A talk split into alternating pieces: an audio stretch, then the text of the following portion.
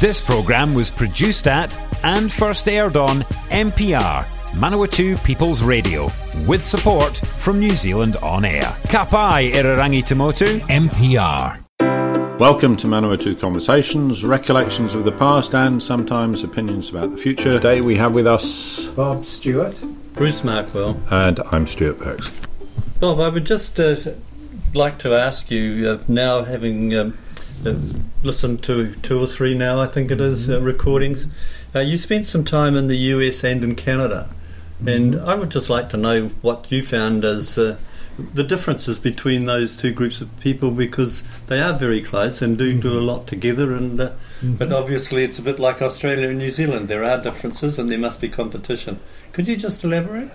Sure. Well, it's been a big part of my life, really, the US and Canada. Um, I've had many, many wonderful opportunities there. And I think that coming out of um, my secondary education, which was uh, not as in, not as uh, life enhancing as I would have liked, it was um, a, a gift from God, if you like, that to get this um, AFS um, international scholarship, which I got at 17 years of age, and went to the state of Wisconsin, small town, 6,000 people, and was hosted by a local family and attended the local high school.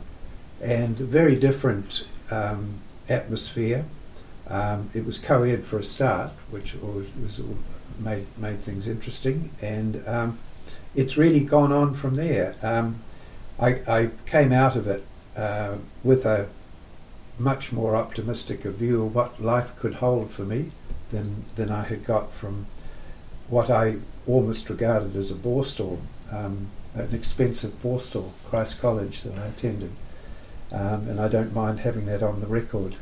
I, I have to say, interestingly, that I wrote um, of my experiences to the um, Board of Governors, the chairman of the Board of Governors of Christ College, and I put it all down in very clear detail what I, my beef was with the experience I was subjected to.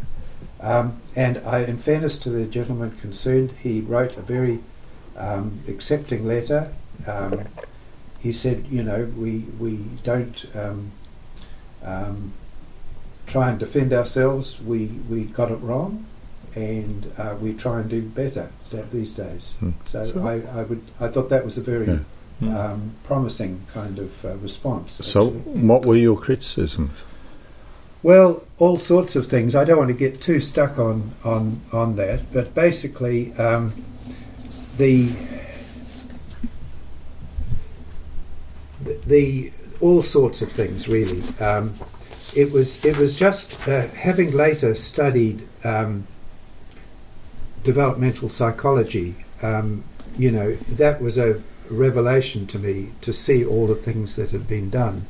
Um, it was the notion that basically um, students there were sort of units that were interchangeable, and they could eat, they could be pretty much treated in the same way. You didn't really need to bother to get to know them very much because they they had to conform to what um, was the superior um, experience of of um, that institution. Um, the absence of encouragement, um, which was virtually apart from one teacher, was the only teacher that I got any encouragement from at all. Some of the the teachers, um, one of the teachers, the math teacher, for example, used to put people in order of their results of the latest test. And what we know from um, even basic social psychology and developmental psychology is that if you um, give people labels and sit them on the back of the class as being stupid, then they probably will continue to be stupid. It's not a very basically the one of the clearest messages that we get from um, behavioural psychology is that people tend to repeat things for which they get a, a good consequence. So if something nice happens when you do something, you're more likely to repeat it. And it's not just human beings, it's flatworms, it's cats, it's uh, horses. It's not rocket science. Um, but they did, hadn't heard of that. They didn't obviously understand that when I was there. Well, it's, it was rewarding them for getting the question right. What? What? Making them feel No, if you have them in a row, you got the question right, Yeah, you move up. was- so that's a pat nice, on the back. Nice, nice for the people in the front, but most of the people were either mediocre or were at the back. Um, and so, um, what you actually try to do, if you're a teacher, is encourage all the the diversity of personality and ability in the class. That's what you do. You don't just pick out a Hmm. few little favoured ones and um, say they're good people and the rest Hmm. are uh, stupid. So that's just an example. They they didn't actually understand how people, uh, young people, learn. They um, uh, really, I mean, I, I, I, I actually don't feel it's very profitable to go on um, talking about Mm. that, but um, also um, the whole thing about corporal punishment. Um, obviously, we've fortunately we've moved on from that, and that is brilliant. Um, but it the the concept really was that parents shouldn't under, shouldn't really value their own insights about what their children should do. They should bow to what authorities tell them uh, should be done with their youngsters. That was the that was the ethos at that time. And that, that doesn't apply now? And well, it, it applies to a lesser extent, but it applied in an extreme manner. And um, I've had many ex- examples of, for example, of um, uh, some account where a, a child was in hospital, and some well-meaning relative had said, "Oh, don't go and visit them; it'll only upset them," and that sort of notion. Um, and the parent would override his or her natural inclination to go and be at the side of their child because some authority, whether it was the medical doctor or whether it was the headmaster or the headmistress or whatever, and it was a sort of authoritarianism that you believed someone else knows better about how I run my life and how I look after my children. And uh, that was it, it, it was so im, uh, it, it was so pervasive when I look back. Um, it was a sick um, environment. Now there are some the people, as you pointed out, some people actually were fine. If you're chairman, Mm. if you're if you're the on the first fifteen, you're a head prefect. You know, it's a it's a whole um, wonderful experience. Mm. But the school should be more than just a wonderful experience for a tiny minority. Mm. It should actually be a growth inducing experience which they should For- enjoy. What's wrong with enjoying stuff? Yeah. You know. Mm. So I, I, I mean it, it's actually common sense. It's not sort of abstruse psychology. It, it's the way human beings are. They tend to repeat things if they get something nice happen to them. Well, why wouldn't you use that in education? Hmm. Um, why would a, a, an expensive rip-off school like Christ College um, take the money and be fraudulent? Because that's what they are. It's like a doctor acting, uh, dispensing fraudulent medicine. Um, they actually are accountable for that. Hmm. And as, as we were saying before, I, ha- I, I have, have, I'm quite happy to have on record that I have been in touch with Christ College about what I suffered at that time, and many, many others who were Is this a sort of Me Too thing that's uh, not come to the surface yet? the Me Too You know, the Me Too, global Me Too Mm. thing going people- on about people saying the, the abuse that people Oh, um, yeah, I'm sure. I think I, I mean I've certainly talked to a number of old boys and you know had some similar experiences, but I wanted to put on record Hmm. in defence of Christ College nowadays is that they did. The chairman of the board of governors did acknowledge that Hmm. mistakes had been made, Hmm. that they have attempted to change the environment. I've got a young relative who's there, and he's he seems to be doing well. And so, Hmm. if they've changed, that is brilliant. I'm Yeah. very happy with that. To play devil's advocate, Yes. can you go too far the other way? So no one's allowed to feel they've failed or they've been don't challenged, and so then they go out in the world and they don't do well Yes. enough, and, and they can't cope with it. I, I think the thing is that failure is part of the human condition. And what need, people need to do is work out how you deal with failure because you're not going to get anywhere if you can't do that. And one of the ways is that you develop methods of um, saying, okay, I screwed up. Um, focusing more on how you would redo what it is that you screwed up rather than oh I'm a worthless son of a bitch kind of thing. Um, that's the important thing. So so what a, a, a good teacher can do is help people to become smarter at how to deal with the Yeah. stuff that life will throw at them because it throws it Mm. to everyone gets the stuff thrown at them. Knowing the I thought- negative. Oh, If I could just um, come back to where we Yes. were originally, we were talking about the, the difference between um, uh, Canada and American Yeah, people. we got a bit Uh, sidetracked We there. had got a little sidetracked, but it was uh, it was worth it, and uh, Yeah. it sort of gives a, a little bit about where you're coming from. So, Sure. so thank you. But Well, I think could- I, th- I think that I think that really getting back to that, they, the um, the optimism, um, the sort of um, that I experienced. Um, for example, I wasn't that keen on sport at Christ College. Well, I became a, a backstroke expert there. And I mean, I, that wasn't me at all. I won I won all the backstroke things, and how the heck that happened. But I um, things stuff like that happened to me. Um, Because it's sport when you're lying down, you see. It makes Yeah. it a lot easier. Maybe it's a sort of lazy person's sport or something. Well, it? it's like they said about New Zealand in the Olympics. They got all the medals in sports where you can be sitting down. You know,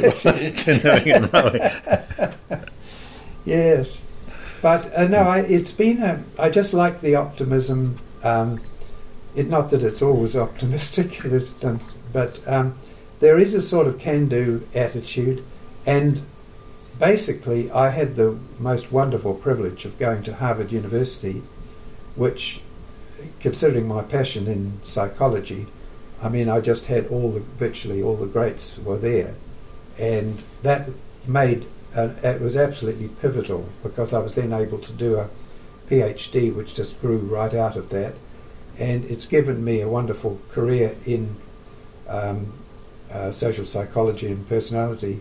But it also led to my establishing a journal, international journal in that field. just before we go on to that, which is uh, what I was going to touch on as well. What about the social side of uh, of life in America? Quite different, from, Yeah. and Canada, quite different from New Zealand, or Well, I, and you were in co-ed school for the first time. yes, well, that was that had its um, had its attractions, I, I must say, and um, actually it was quite amusing because I had when I brought it back to my uncle, uh, we I was showing some of my slides from the thing, and there was some very um, beautiful young um, women or girls in the courtyard.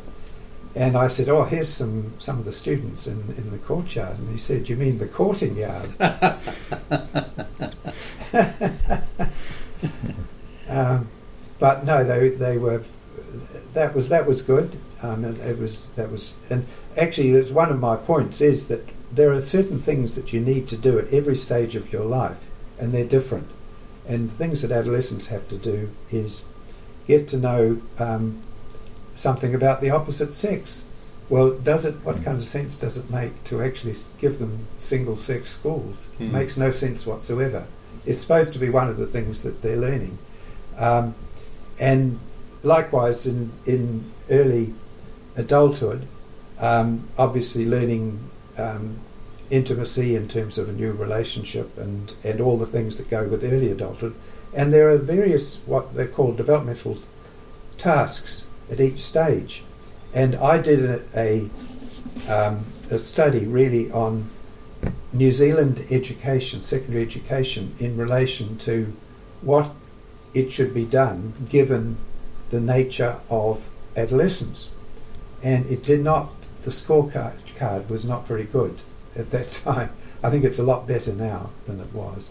And for a place like a sort of antediluvian place like Christ College in those days, it was basically a fail, um, not to put too fine a point on it. Um, but as I say, hope springs eternal in the human breast, and um, uh, things are better. I'm, I, I'm assured. At, at play, not just Christ College, but there are a lot of these Mm. schools were like that. Mm. The sort of muscular Christianity schools, and yep. Uh, even the, the, the sort of Christchurch Boys High or Point Palmerston North Boys High, they were all pretty much the same kind of um, same old, same old, Mm, really, mm. at the time. Mm. There's, there's a big body of literature, though, isn't there, about whether either boys or girls do better in same sex or co ed schools, and a lot is, is saying girls academically don't perform so well in co ed schools. Yes, that's that's just taking the one narrow um, academic criteria, and really, when you look at what adolescents are really, what you need to do as an adolescent, that's yes, that's important because it leads you to, you know, getting into your right uh, vocational um, future, but really. Um, you know, it's it's it's being used in a spurious way to justify um, behaviours by teachers and schools which are totally inappropriate given the nature of the people, the age and people that they're dealing with. Yeah. And I mean, I speak as you know, I'm I'm not I'm speaking really from the world's experts on this. You know, people mm. who actually do know, and I think that education has to be done professionally, just as medicine has to be done professionally, and you have to do it by getting the best mm. scientific information mm. to to, to illuminate your practice. So, so you'd say So there's I'm a consent. So you think now there's a consensus among the experts against same-sex schools? Um, there's, it, there's some some would argue, obviously, that as you do, um, I would I would by and large dispute that. That Hmm. I think I, I don't don't believe that, that the actual um, Hmm. scientific evidence um, supports that. Yeah, yeah. I'm just raising the existence of a position, wondering where Yeah. it stands. Okay, Bob. Now, if we could just come back, um, you after your time in Canada and the States, or States and Canada, whichever way it goes around, um, you came back to New Zealand, Mm-hmm. and um, Well, you found yourself a little bit uh, oh well, actually, unemployed, if you like, and you went on to the council. Right. Pri- prior to that, of course, I came back to USP. That's I had my USP That's University of the South Pacific. U- University. Oh, okay, South yes, sure, but mm. And then eventually, um, in near my fiftieth birthday, I came back to New Zealand. I did have my um, uh, journal, which I had established, and did provide um, a reasonable income from that. I did have my pension, and but I had also been quite involved in administration at the University of uh, obviously as um, uh, acting head uh, Vice vice Chancellor. chancellor, and I had a real interest in how organisations work, and that was primarily um, a, a motivator, a big motivator in terms of giving um, local body politics a go, you know, and um, and I really found it. it I I was in, I was involved on the economic side, and we did some interesting things for Palmerston North, which I think were really really worthwhile. I mean, for example, we we built the Regent, we did got the Regent going, we fought a, a big battle about two laning, four laning the uh, Fitzherbert Avenue, which was um, resisted by many people. But uh, in I think um, in uh, looking back, I think most people would say that if we had only got one lane each way, um, we would have a lot of trouble. oh, yes, no question about that. Um, and we also have perfectly good trees. I mean, yes, it was Hmm. terrible to have to cut down the trees at the time, and um, I can still remember um, being in Fitzherbert Avenue and hearing a voice, and I didn't know where the voice was coming from, and it turned out it was was a lady up a tree, one of the Mm. trees in Fitzherbert Avenue, and she was abusing me because I was a councillor. And Well, Mark Bell Booth was behind that, That- as well, wasn't he? That's right, Mm. and he was he's he was actually a neighbour of a house where I ha- owned a house there. And So anyway, my words to her were, um, "I'm sorry, I don't speak to people in trees," which didn't go down that well, actually. I have to say. With Yeah, the- uh, with you were reported in the press. to a certain extent, that was that was handled bad, badly from a, a, um, a- an No, I information point of view because they were just going to cut down the trees. They didn't say that we were going to plant other ones further clo- uh, closer to the footpath and so forth to make it four four lanes. I think it would have been more accessible yes. to the public or, or understandable for the public if. Uh, if they had said that more trees were going to, or the same sort of trees were going well, to they did say so, there. but they didn't want to hear it. I think Is some that of them. Yeah. right? Yeah. They, I, I It certainly didn't get the publicity. No, Mm. it didn't. It probably. Um, I think they people tend to sometimes hear what they want to hear, Yep. don't they? Um, You've mentioned about this journal. I'm a little bit intrigued. What what is this journal about? Ah, well, it's the, the the listeners can't see it, but um, basically, it's I'm just holding up a um, a scientific journal hard copy. That's an A5, is it? Yeah, it's an Mm. A5, and it's basically and it's um, called, it's called Social Behaviour and Personality, an international journal. and it's been going for 50 years um, this year. And I started it at Massey University when I was a lecturer there.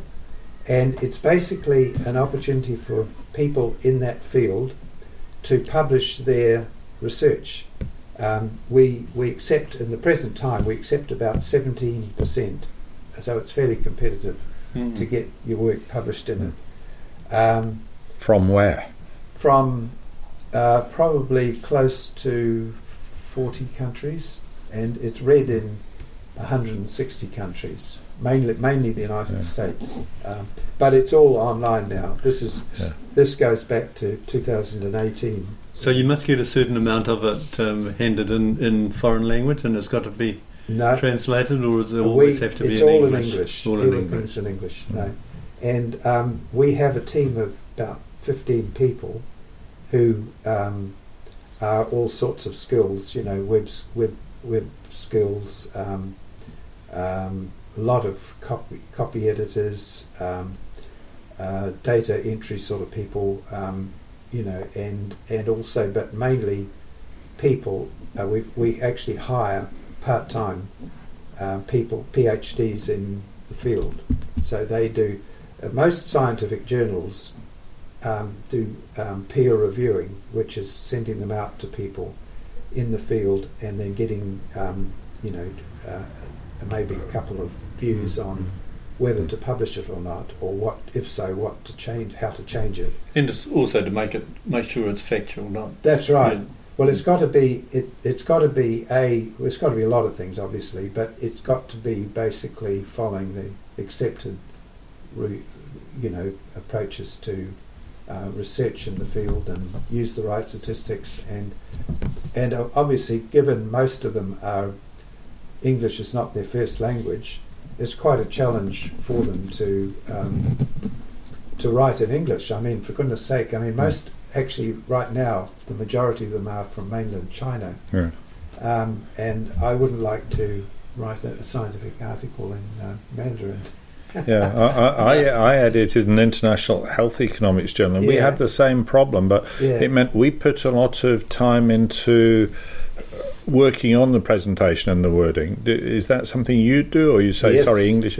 no, Yeah. we do. They they typically um, employ most of them have got a you know they can correspond in English and so on, but they do employ um, translators, which we encourage and we suggest we've got deals with certain um, ones that they can approach.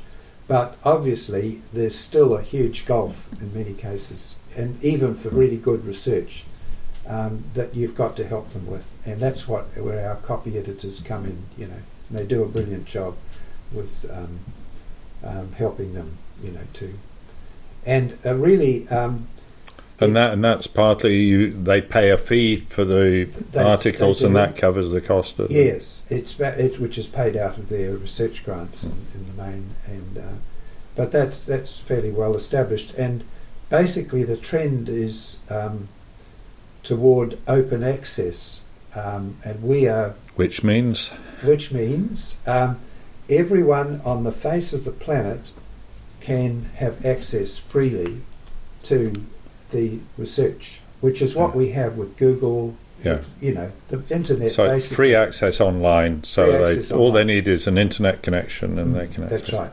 But in the past, it's been you know you've got to actually there's a pay barrier, Yeah. um, Paywalls. Yeah. uh, paywall, and um, so so we're we're now about ninety three percent um, funded by um, um, research grants that that the uh, that the uh, contributors have, and so on.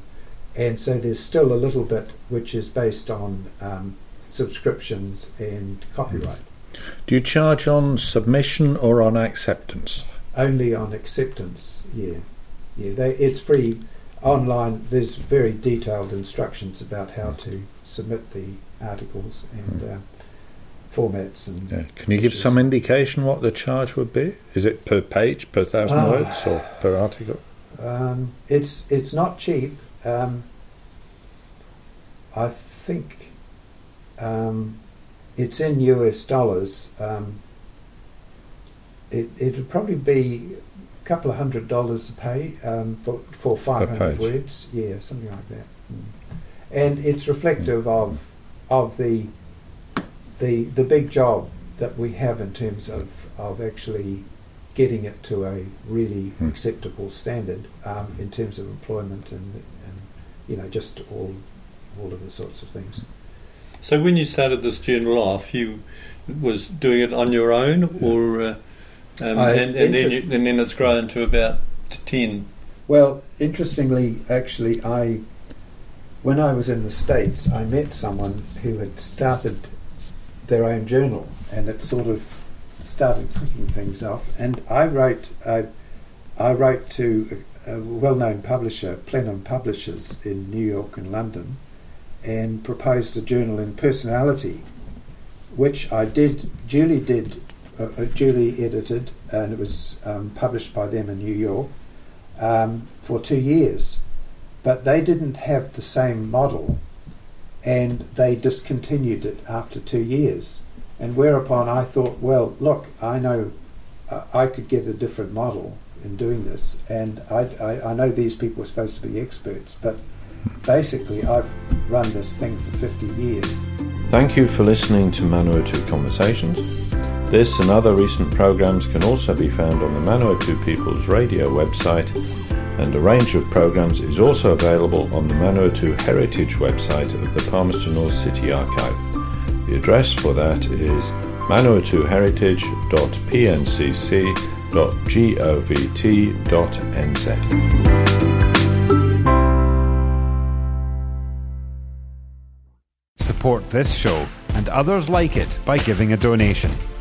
For more information, go to www.mpr.nz forward slash donate.